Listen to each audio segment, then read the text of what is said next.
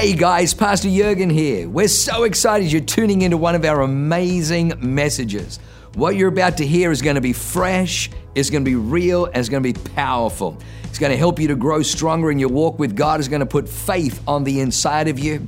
It's going to cause you to be able to walk in greater dimensions of blessing and enlargement so that you can be a blessing to other people. Well, lean in, enjoy the word. God bless you. So, we're going to get into a lot of Bible with today. So, come with me in your Bibles to the first book of John, chapter 20, and hold on to that page. I just need to set up this message a little bit because when I came out of that, that moment in the, uh, in the RV, I walked back to the main tent, and just as I was walking up to the main tent, Pastor Jeff was walking out of the tent, and I just grabbed him and I gave him the hugest hug. And I said, Thank you so much for willing to be so vulnerable that you just you brought me breakthrough that I didn't even know that I needed. And he looked at me and he said, You know that the only reason I was able to preach that word is because of you. That that whole message came out of the conversation that you and I had driving out to the ranch in December, which, by the way, was like a total God accident. I had lost my keys for three hours and was like ripped my entire house apart. And the only reason I was driving with them was because God had conveniently inconvenienced me so he could make that conversation happen. But uh, we got, you know, and he said, and I, I don't know if you know this, Morgan, but when you preached at the Cherish conference, my, my wife bought me a copy of your book.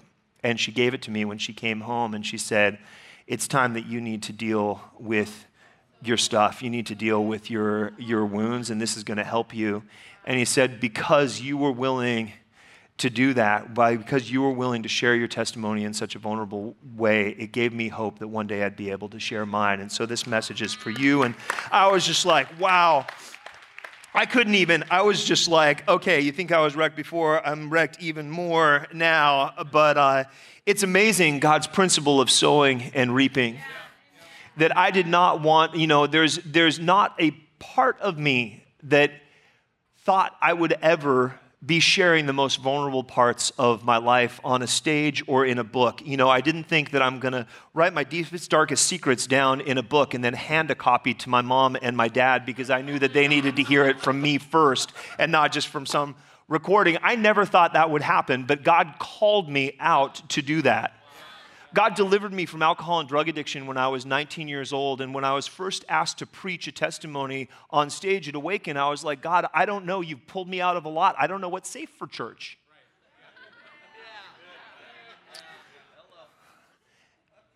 And he said, if you censor what I've done in your life, you're going to censor what I want to do through your life. And I'm like,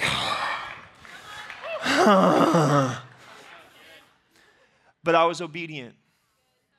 And when a pastor from Australia that was visiting, a legit prophet, called me out on the street of downtown La Jolla, didn't know me from Adam, and told me that I had a calling to write a book, I was obedient. And in my obedience, I was sowing seeds that would set Jeff free, and through him would eventually set me free. And it's just amazing how good God is. So we've got a lot of Bible this morning. Who loves the Bible, by the way? All right, all right. So in this time of confusion and mass deception, it is so important to know God's standard for truth. So I want you to come with me in your Bible to the book of John, chapter 20, verse 19, and we're going to go on a little journey. But just so I prepare you in advance, we're going to start at the end of the book of John, and then we're going to go a couple of pages over to the beginning of the book of Acts, and then back to the end of the book of John, and eventually we're going to finish up in the book of Isaiah. It's going to be a journey, but I promise you it'll be worth it. Are you with me? Yeah. All right. Okay, so the book of John, chapter 20, verse 19. The same day, this is the same day that Jesus was resurrected and showed himself to Mary. That Sunday he came out of the tomb, the first Easter, that same day at evening, the beginning of the first day of the week, the doors were shut, the disciples were hiding, assembled for the fear of the Jews, the fear of being persecuted. They'd just seen their leader murdered, and they were worried that they were next, and they're hiding in this room. And then Jesus comes through the wall. He came in and he stood in their midst. He walked through the walls. They were probably freaking out. He stood in the middle of the disciples and he said to them, Peace be with you. And when he had said this, he showed them his hands, he showed them his side, he showed them his scars, the evidence of his wounding, but the evidence of his healing. And then the disciples were glad when they saw the Lord. So Jesus said to them, Peace to you. As the Father sent, has sent me, I also send you. And when he said this, he breathed on them and said, Receive the Holy Spirit. If you forgive the sins of any, they're forgiven them. If you retain the sins of any, they are retained. Now, Thomas, who was called the twin, who was one of the twelve, was not with them when Jesus came. Who knows where he was, but he wasn't with them. The other disciples therefore said to Thomas, We have seen the Lord. And so Thomas said to the other disciples, Well, unless I see his hands, unless I see the print of the nail in his hands, and I'm able to put my finger into the print of the nails and put my hand into his side, I'm not going to believe. You know, there's some people that are just built a little differently. Thomas gets a lot of grief for being doubting Thomas. But if you look at the history of Thomas, he took the church to China, he took the church to India, he traveled farther than any of the other disciples did. And he was one that was a feeler. He wasn't just a seer. And Jesus met him in that. He didn't rebuke him in that. So after eight days, the disciples were again inside, and Thomas was with them. And Jesus came, the doors being shut, and he walked through the wall yet again. And he stood in their midst and said, Peace to you. And then he said to Thomas, Thomas didn't ask. Jesus said to Thomas, Reach your finger here and touch my scar. And look at my hands and reach your finger here. Put your hand right here. Put it in my side. Don't be unbelieving, but be believing. Then we're going to skip forward to Acts chapter 1, verse 4, page or two ahead in your Bible. And being assembled together with them, Jesus commanded them not to depart from Jerusalem, but to wait for the promise of the Father, which he said, You have heard from me. For John truly baptized with water, but you shall be baptized with the Holy Spirit not many days from now. Therefore, when they had come together, they asked him, saying, Hey, Lord, Lord, we need to know your schedule. Lord, will you at this time restore the kingdom of Israel? And Jesus said to him, None your business. Don't worry about it. It's not for you to know the times of the season which the Father has put on his own authority, but you shall receive power when the Holy Spirit has come upon you, and you shall be my witnesses in Jerusalem, in all of Judea, in Samaria, and till the ends of the earth. This is the Great Commission. Jesus is like, You don't need to know what I'm doing for me to tell you what you're going to do. Okay, so back to John 21. All of this happened over an eight day period. The disciples were assembled. It had been three days. You know, Jesus died during the ninth hour between two and three on Friday and was resurrected at dawn on Sunday around 6 a.m., which, by the way, not three full calendar days, but he was in the tomb for 40 hours. I don't know, I thought it was cool, but there's a message in there somewhere. 40 is the number of testing. He passed. So I'm not going to get into it, but uh, you know, he's walked through walls. He's in the room. He tells them, "Look at my scars. Look at my scars. Not at my wounds. He wasn't dripping blood. The Holy Spirit had fully healed him and transformed him, changed his wounds into scars." And then he said, I need you to look so you can be my witnesses. You're going to go out across the world and you're going to give your testimonies, and I need you to know that this happened to me. And because it happened to me, everything I said was true. Sin and death are defeated. And then he breathed on them and said, Receive the Holy Spirit. But then he told them to wait until they receive power.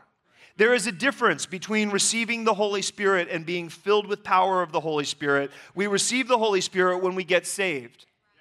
When we receive the Holy Spirit, He starts doing that internal work inside of us and starts healing us and binding up our wounds. We need to get filled with power from the Holy Spirit so that our salvation isn't just for ourselves. So we can go out and we can be witnesses to Jesus till the ends of the earth. So he told them to wait. But instead of waiting, John 21 1, but after these things, Jesus showed himself again to the disciples at the Sea of Tiberias. Not Jerusalem. Sea of Tiberias, Sea of Galilee, is like further than LA is from downtown San Diego. They didn't have cars. They didn't have plane, like planes, they had their little feet. And they left. They didn't wait. They ran away. They went back home. Jesus told them what they, what he, what they were going to do. He showed them that he was healed. He showed them that they were going to go out and be his witnesses. He told them they had a call on their life. He told them to wait to receive power to fulfill their call, but they didn't wait. They left. Waiting's hard. They had just been through incredible trauma. They'd seen Jesus die on the cross. It was not a beautiful death, it was traumatizing. And then they're facing persecution and wondering which one of them is going to be next. And they're hiding in this room, afraid for their own lives. And Jesus, who had just died like 40 hours before, walks through the wall. And he's like, Peace. There's a lot going on. He told them, to wait in Jerusalem to be filled with power of the Spirit, to wait, to process out all of the crazy stuff they just seen, to wait, to have wisdom around their own healing so they could be filled with power from the Spirit to go out with a powerful testimony. But they didn't wait, they went back to their old jobs. Jesus had brought these fishermen, average Joes from a podunk town, out of obscurity into the capital, gave them purpose did everything he said he was going to do. They like walked with him for three years. They saw stuff that's like nuts happening. But they were so traumatized that they couldn't wait. He said, I need you to go.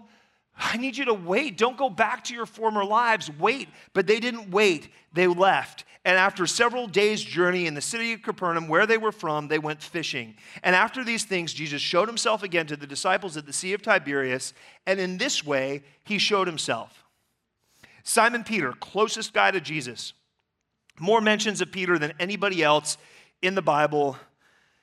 Maybe because Peter was jacked up, maybe because he was also amazing and is a wonderful representation of all of us. But Thomas called the twin, the guy who touched his scars, Nathanael of Cana of Galilee, the sons of Zebedee, James and John. So Peter, James, and John, Jesus' three best friends, the ones that had been with him on the Mount of Transfiguration and had literally see Moses and Elijah up in heaven as God opened the heavens to reveal. They were there when, when the daughter of, uh, of Jairus' daughter was resurrected. They were with Jesus in the, in, in the Garden of Gethsemane. And they went, they went back.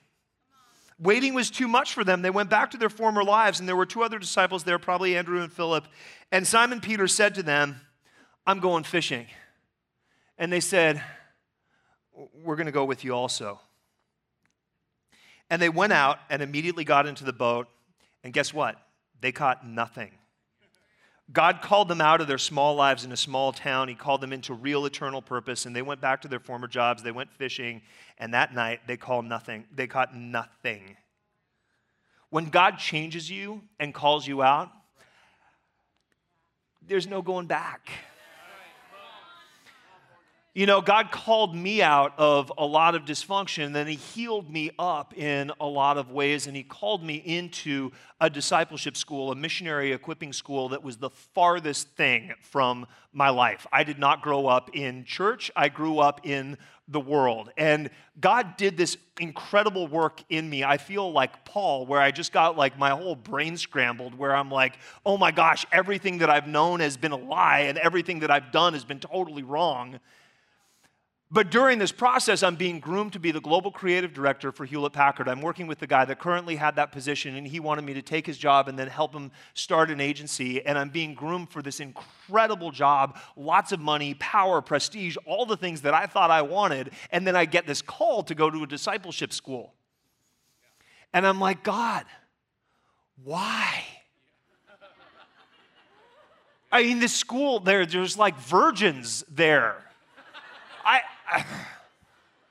I, didn't even, I'd never even met a virgin. I thought that like the only reason that you would like save yourself till marriage is if you were like physically deformed or or incredibly socially awkward or just straight up ugly. And then it would be like, oh, you're a virgin, you're saving yourself. But God's calling me to this school with these people that were so foreign to me, but I knew He was leading me. And I prayed and I fasted and I asked Him, God, what should I do? And He said, You can take that job, it's your free will. But if you take that job, your life is going to end and it's going to mean nothing. And I have so much more for you. And of course, that wasn't what I wanted to hear at all, but I'm telling you that God will change you, He will give you purpose, but there's no going back to that former life. So when the morning had come, Jesus stood on the shore, yet the disciples did not know it was Jesus. And then Jesus said to them, Children, have you any food? And they answered him, No. And he said to them, Cast the net on the right side of the boat, and you'll find some. So they cast their nets, and then they weren't able to draw it in because of the multitude of fish. Therefore, the disciple whom Jesus loved, John, who, by the way, is only re- referred to the disciple that Jesus loved in his own book, said to Peter, It is the Lord. Now, catch this. When Simon Peter heard that it was the Lord, he put on his outer garment, he put on his fisherman's coat. And if you know anything about the times of the Bible, you'd know that the outer garment is your identity. That's when the, when the father restored the prodigal son, he put on his robe first to restore his identity. And so Peter is putting on his former identity. He's going to go meet with Jesus, but he's putting on this coat. He's putting on his identity, and he's saying, Look, I know that you've called me Peter the rock, but I'm just Simon the fisherman. I denied you three times. I am totally disqualified for this, this disciple thing. You called me to be a fisher of man, but I'm just a fisher of fish, and that's all I'll ever be. Don't, don't, just, I'm gonna put on this coat. And I'm gonna tell you that I can't do this, that it's too much. And then Peter does a very Peterish thing to do. He jumps out of the boat with his coat on into the water to swim to shore. That's how jacked up he was is in, in his mentality. He's like, I need to show you, I need to tell you, this is not for me. So skip forward to verse 15. Jesus said to Simon Peter, So when they had eaten breakfast, Jesus said to Simon Peter, Simon, son of Jonah, do you love me more than these? Keep in mind, the whole time, the author of this book, the disciple John, has been calling Peter Peter. That's what Jesus called him. His birth name had been Simon, which means flimsy reed, but Jesus called him Peter the rock. Now, Jesus talks to Peter, but he calls him Simon, son of Jonah. He agrees with Simon's personal pronoun. I called you out of Simon. I called you to Peter, but now you think Peter's call is too much for you, so you've gone back to Simon. You put on Simon's clothes. I'll call you what you see yourself as. And I'm just to remind you that your dad's name was Jonah. And just like your father's namesake, who had a call on his life to go somewhere, I told him to go somewhere and he chose to go somewhere else. Okay, Simon. But Jesus didn't let Simon stay Simon, just like the good shepherd doesn't go chill with the lost sheep in the wilderness. I know there are many people use that, that parable out of context, that all three parables, the parable of the lost coin, the parable of the lost sheep, and the parable of the lost son, are about restoration. They are not about co signing dysfunction. The, lost, the, the good shepherd doesn't go out and see the lost sheep in the wilderness and, like, oh, what's up, bro? This dysfunction, it's so awesome. He immediately goes, picks up that little jacked up sheep, puts him over his shoulder, and brings him back into community to restore uh, the hundred. Peter denied Jesus three times after he died. Then Jesus told Peter and the other disciples to wait on the shore of the Sea of Galilee. And right at the same place that Jesus had met these disciples on the shore of the Sea of Galilee, he restores Peter. Sometimes we can get so far off track as Christians and we can turn our faith into performance, something that it was never supposed to be, and we need to go back to that place where our faith started. And I bet some of you here even are thinking, I need to actually physically go back to that place. You don't. Anytime you want to, you can close your eyes and you can ask Jesus to take you back to that place where it started, and He will, if you're willing. When I go and do ministry, when I go pray for people, sometimes I have to go back to that place. But that's the place where I receive power. And if you can go back to that place to receive power, like a defibrillator getting charged up, you can go release power from that place. You don't need to do it on your own. This is not performance, this is true restoration, and this is receiving power that we can't manufacture on our own. So there's a whole other message in that conversation with Peter, but for the sake of today, just know that Jesus restores Peter in the most beautiful way. And then Peter and all the other disciples go back to Jerusalem. They get filled with the Holy Spirit. And immediately, Peter fulfills what Jesus had asked him to do.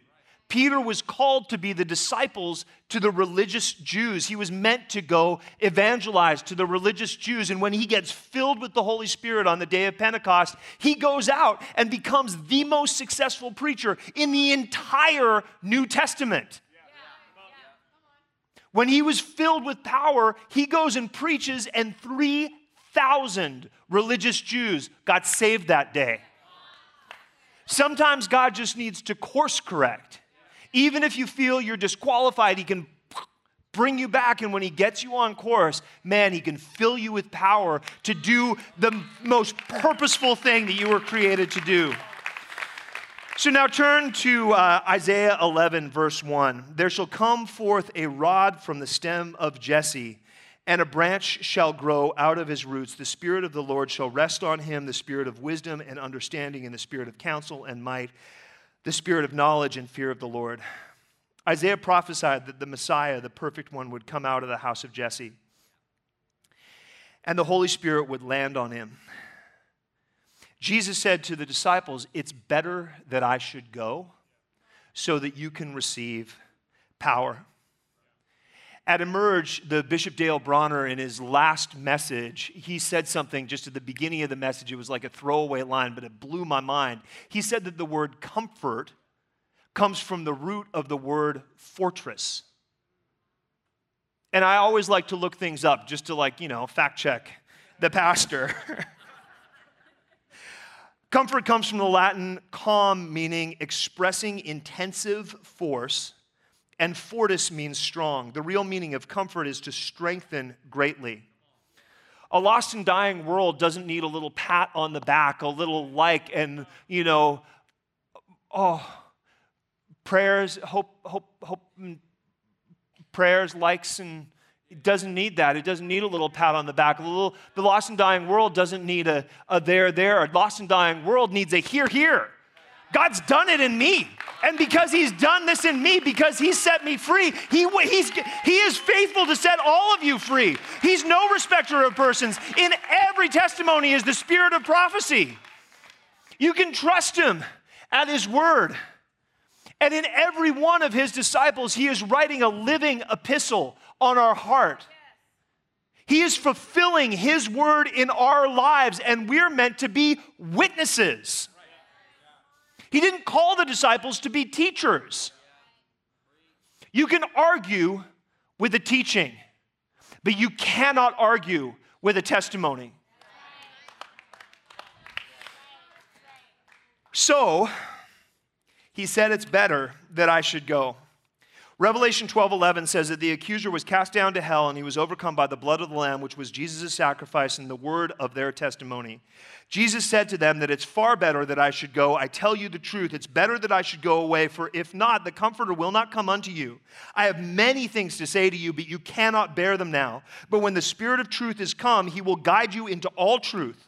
What Jesus was saying to his disciples is that there are things that you can't understand right now. You can't handle the truth about yourself. You can't handle the truth about me. I've shown you that I've been resurrected. You've seen my scars, the proof that I've been healed, but you need to wait because there's one that's coming that will fill you with all knowledge and power. He will give you supernatural understanding of things that you just can't see right now. And I'm not going to send you out empty handed, I'm going to fill you with power.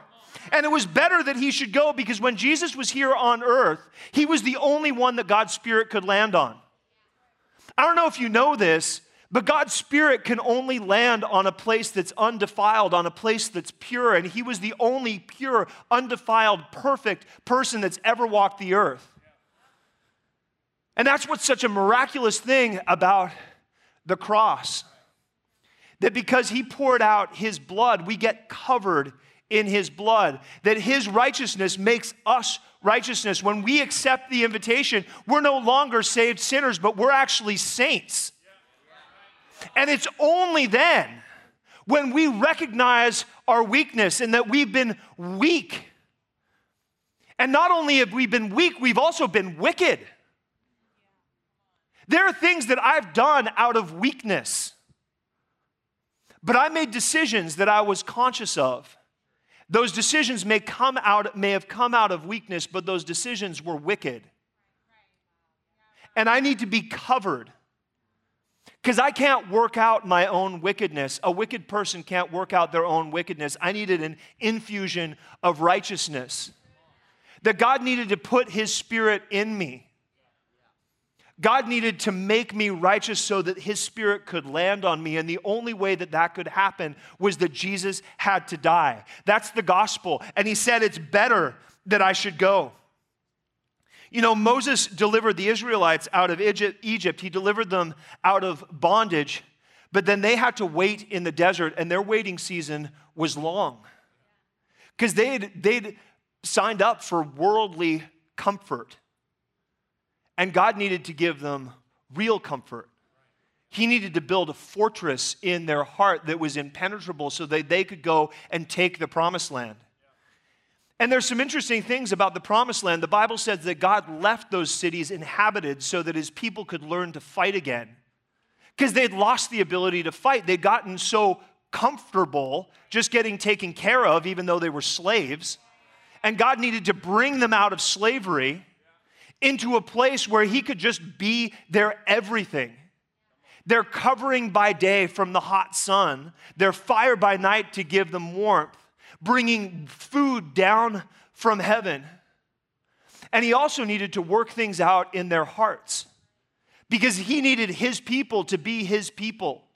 And you might read the, those three books of the Bible, Exodus, Numbers, and Deuteronomy, and think God was so harsh all they were doing was complaining. But let me tell you, if God is trying to work a miracle out in your life and through your life, He can't afford you to be around a complaining spirit. That thing needs to go.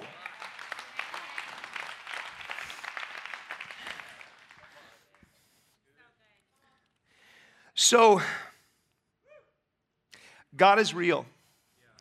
And there's a, a, beautiful thing in that, that eh, like there's a, a message for another time, but I, I, did a message on, on Moses, and Moses overcame a stutter by singing. And the, he's, there, his song, the Song of Moses, is still being sung in heaven. And that song is a prophetic word, but it's also a, a, a telling, a testimony of all of the things that God did for his people. And they sing it over and over and over again in heaven. Testimony unlocks us, thankfulness ushers in the presence of God, like opens the doors into his throne room. We need a testimony and we need a grateful heart. And people need to know your testimony. So, my message today is called Show Your Scars. Like I said, Jesus didn't show his wounds, he showed his scars. And the same power that raised Jesus from the dead, the Holy Spirit is the only one that can heal his wounds. But when he comes in, he binds up our wounds, but he leaves the scars because a lost and dying world needs to know that He's real. You know, I was healed from drug addiction, alcoholism, sex addiction, porn addiction, anxiety, same sex attraction, and eating disorder, chronic pain, and much, much more. And uh, like I said, though, it emerged there was this little piece of the puzzle that was missing. And Pastor Jeff shared his scars. And in sharing that, I got, got some healing. My, um, my mom kidnapped me from France, where I was born, when I was just shy of three years old, and she brought me to Vancouver. Her husband, my, uh, my father, was an emotionally abusive alcoholic who was incredibly immature, and she just she couldn't stand the abuse anymore, and she wanted to get me out. Because in France, when somebody files for divorce, the father always gets custody no matter what.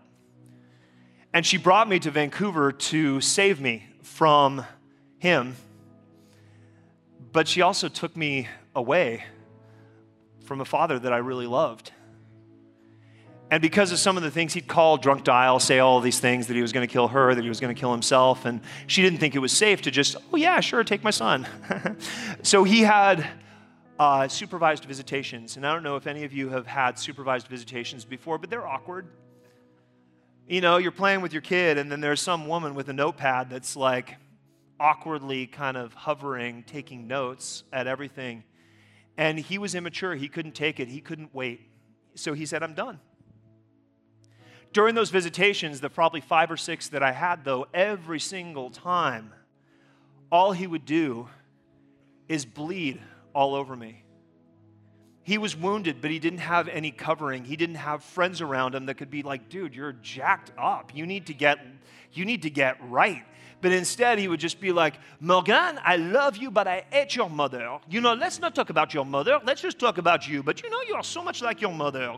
You know, Morgan, I am your father, but I am not your dad because your mother is not letting me raise you. I made you, but I don't raise you.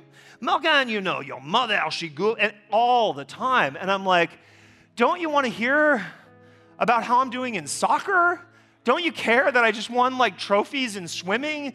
Don't you care that I'm like learning to play the piano? No. And I got to tell you, if you're a leader, you need a covering. We're not meant to do this alone. God said it's not good for man to be alone. And if you're a man, you're meant to lead. And if you're leading, you need to process up, not process down. Because processing down, especially if you're doing it to your kids, is abuse. They call that emotional incest. And just like physical incest, it leaves wounds. So, I didn't see him after uh, my fourth birthday. But when I was five, my mom started dating this guy that was like the guy that I wanted to be my dad he was the guy that took an interest in me and was like there to cheer me on and was like teaching me how to spin a basketball on my finger. And he took us on vacation to uh, Club Med in Guadeloupe in the, the Caribbean. And we were doing all sorts of fun stuff together. And then a week into the vacation, he took me up to the room and, and he had me shower with him. And he molested me. And then he touched me and he had, he made me touch him. And then my mom miraculously burst in before too much had happened. And she just, she didn't freak out. She just took me away, put me in the office of the Club Med, and then was away for a couple of hours getting all of our stuff. But while I'm sitting in this office on this little chair all by myself with nobody talking to me, I just felt like I'm in so much trouble. I thought the whole thing was my fault. And what I saw when Jeff was preaching is the reason that I had so much shame is because I knew I didn't try to stop him. I didn't want that to happen, but I was so afraid that if I rejected him, that he'd reject me and then I wouldn't get a dad. And then my mom got me in that office, and on our flight home, she took me to Fort Lauderdale, where this guy's sister lived. And I sat in the car for like two and a half hours by, while my mom and his sister were sitting on the lawn of this house crying. And I'm thinking, what did I what did I do? And then we never talked about it. And when I was nine, my mom married a wonderful man, an incredible man who has been such an incredible father to me. He was like really the dad that every kid should want. Even though he adopted me, he made sure that adoption was finished before my brother was born, so I would always be his firstborn son. I never felt like I was playing second fiddle to anybody. His parents like scooped me up and brought me in. He is amazing. But even though he was amazing, I had so much shame and so much woundedness from the rejection that I experienced that no matter how much he told me he loved me, it just felt like it was falling off of me like Teflon. And that was true in every area of my life. I had well attended birthday parties, and people would tell me, Oh, you're so smart, you're so great, you're so this, you're so that. And I'd be like, I feel nothing.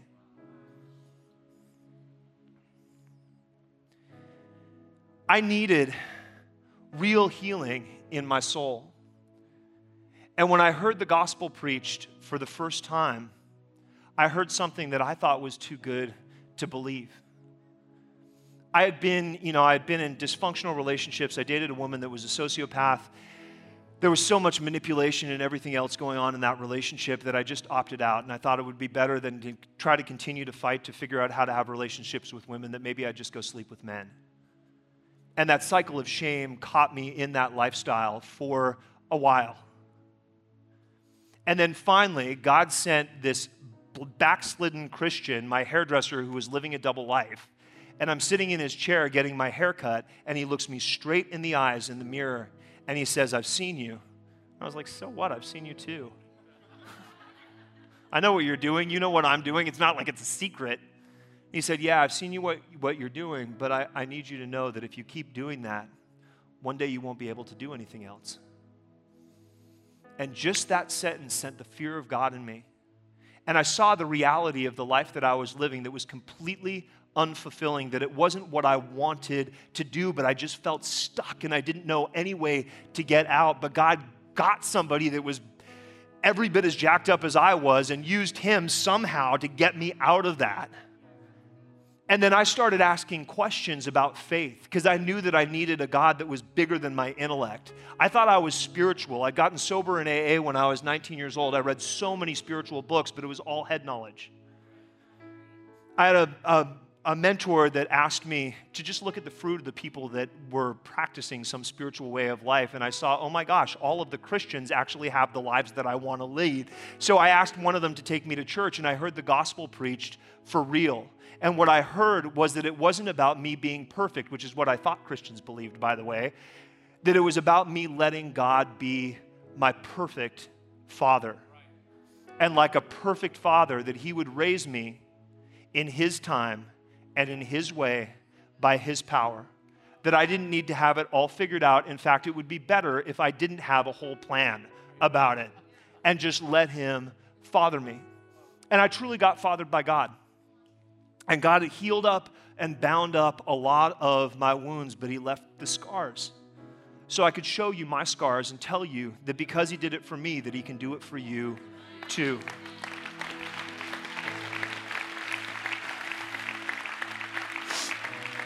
And I want to show you what restoration looks like in my life.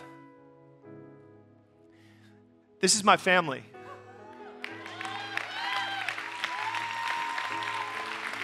And we're not just smiling because a photographer was taking our picture. This is like literally what our house is like all the time. There is so much laughter and joy and purpose and understanding and love. And I thought I was completely disqualified from ever having a life that looked anywhere close to that.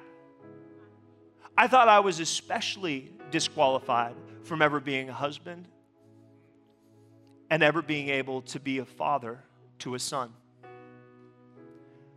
But how many of you know that God doesn't leave us unfinished, that He completes every good work that He starts?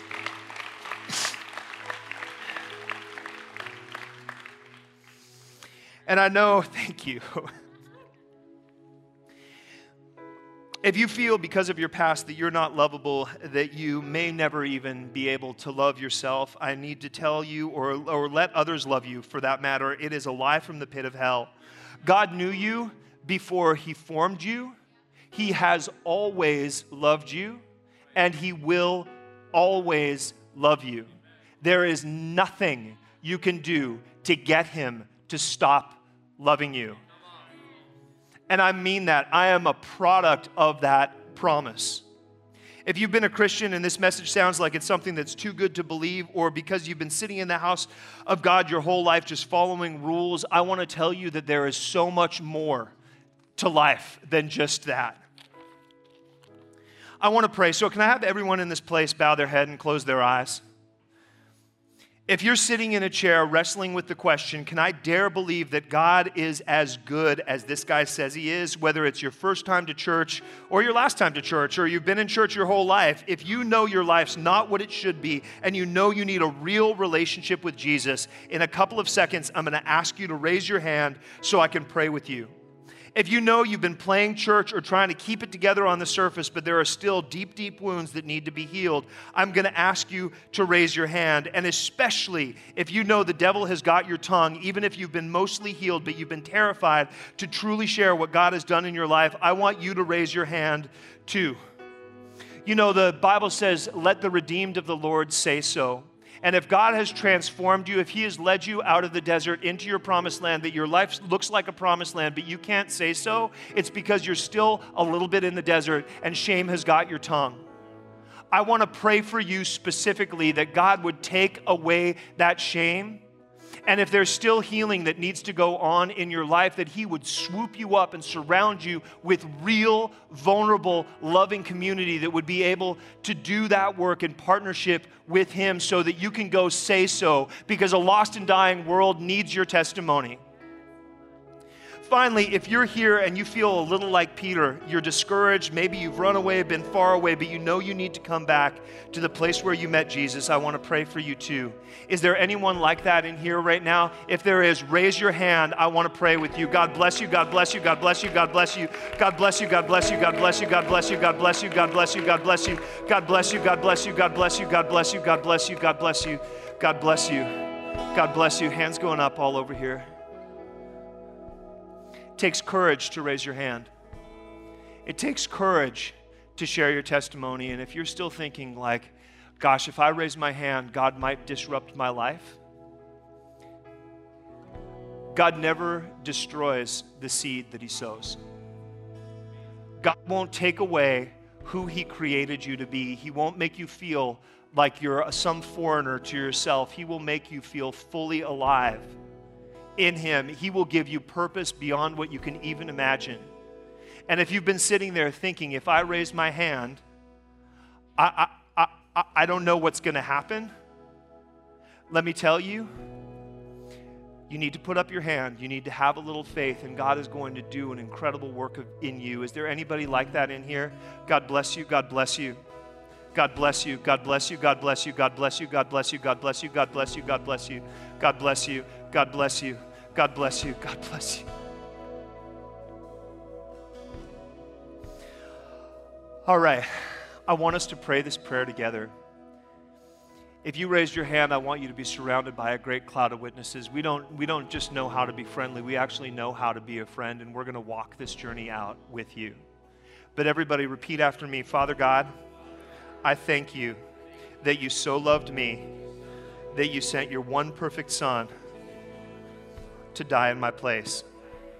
Jesus, I believe you died for my sin and rose from the dead.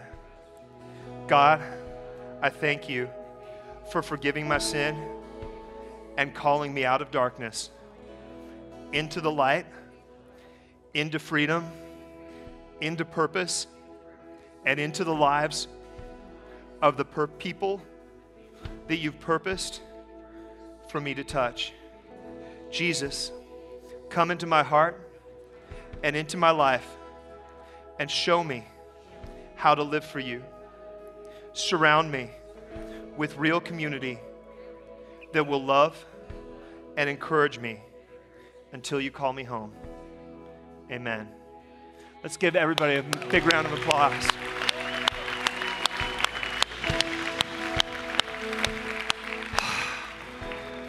All right.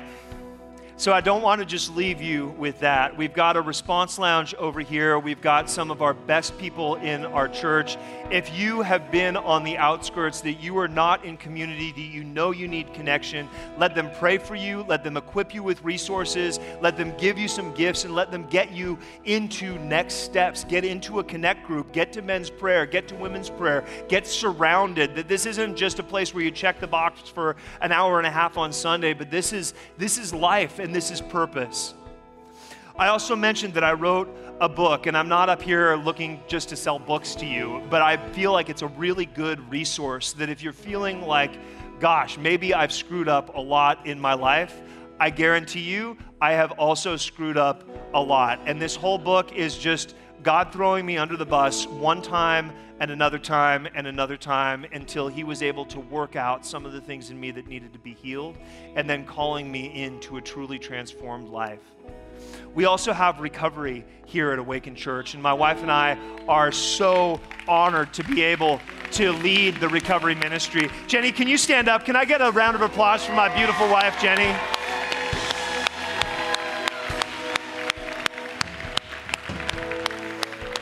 Jenny is my promised land. God needed to get all of this stuff worked out in the desert so he could deliver me a promised land, and he delivered me a promise beyond my wildest expectations. I love doing life with you, and I love what we get to do together. We have seen so many transformed lives. People that were literally committing suicide days before they met us, and now they are leading ministries, married, owning homes, totally transformed. That those, those stories aren't uncommon, they're common because Awakened Church is a house of transformation. We have recovery at tonight. You could go to our East County campus. We have a 7 o'clock recovery meeting there. It is Christ centered, it is spirit filled. We do deliverance, it is powerful. Monday night, here at this campus, we have recovery at 7 p.m. Tuesday at Balboa com- campus, recovery at 7 p.m. There's an incredible community, whether you're struggling with a drug addiction, alcohol addiction, or just broken relationships. We've got a lot of people with codependency, love addiction, sex and porn addiction, gambling addiction, anger issues, and you can find healing in that place. I want to invite you to join us. Jenny and I are at Balboa. Mark and Kimmy are here every, uh, they're awesome. Every Monday night, every Tuesday night, every Sunday night, there's a place for you here.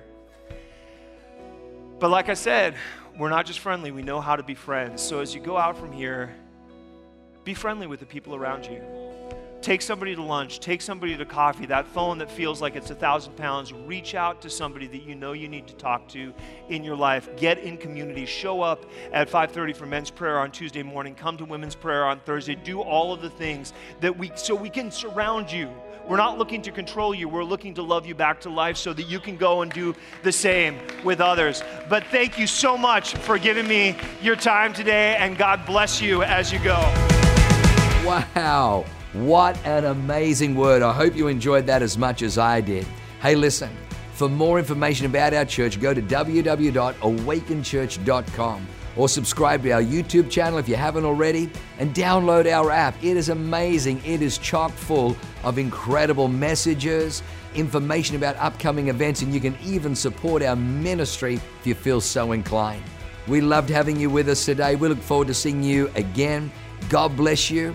Live a life that is transformative. Bye for now.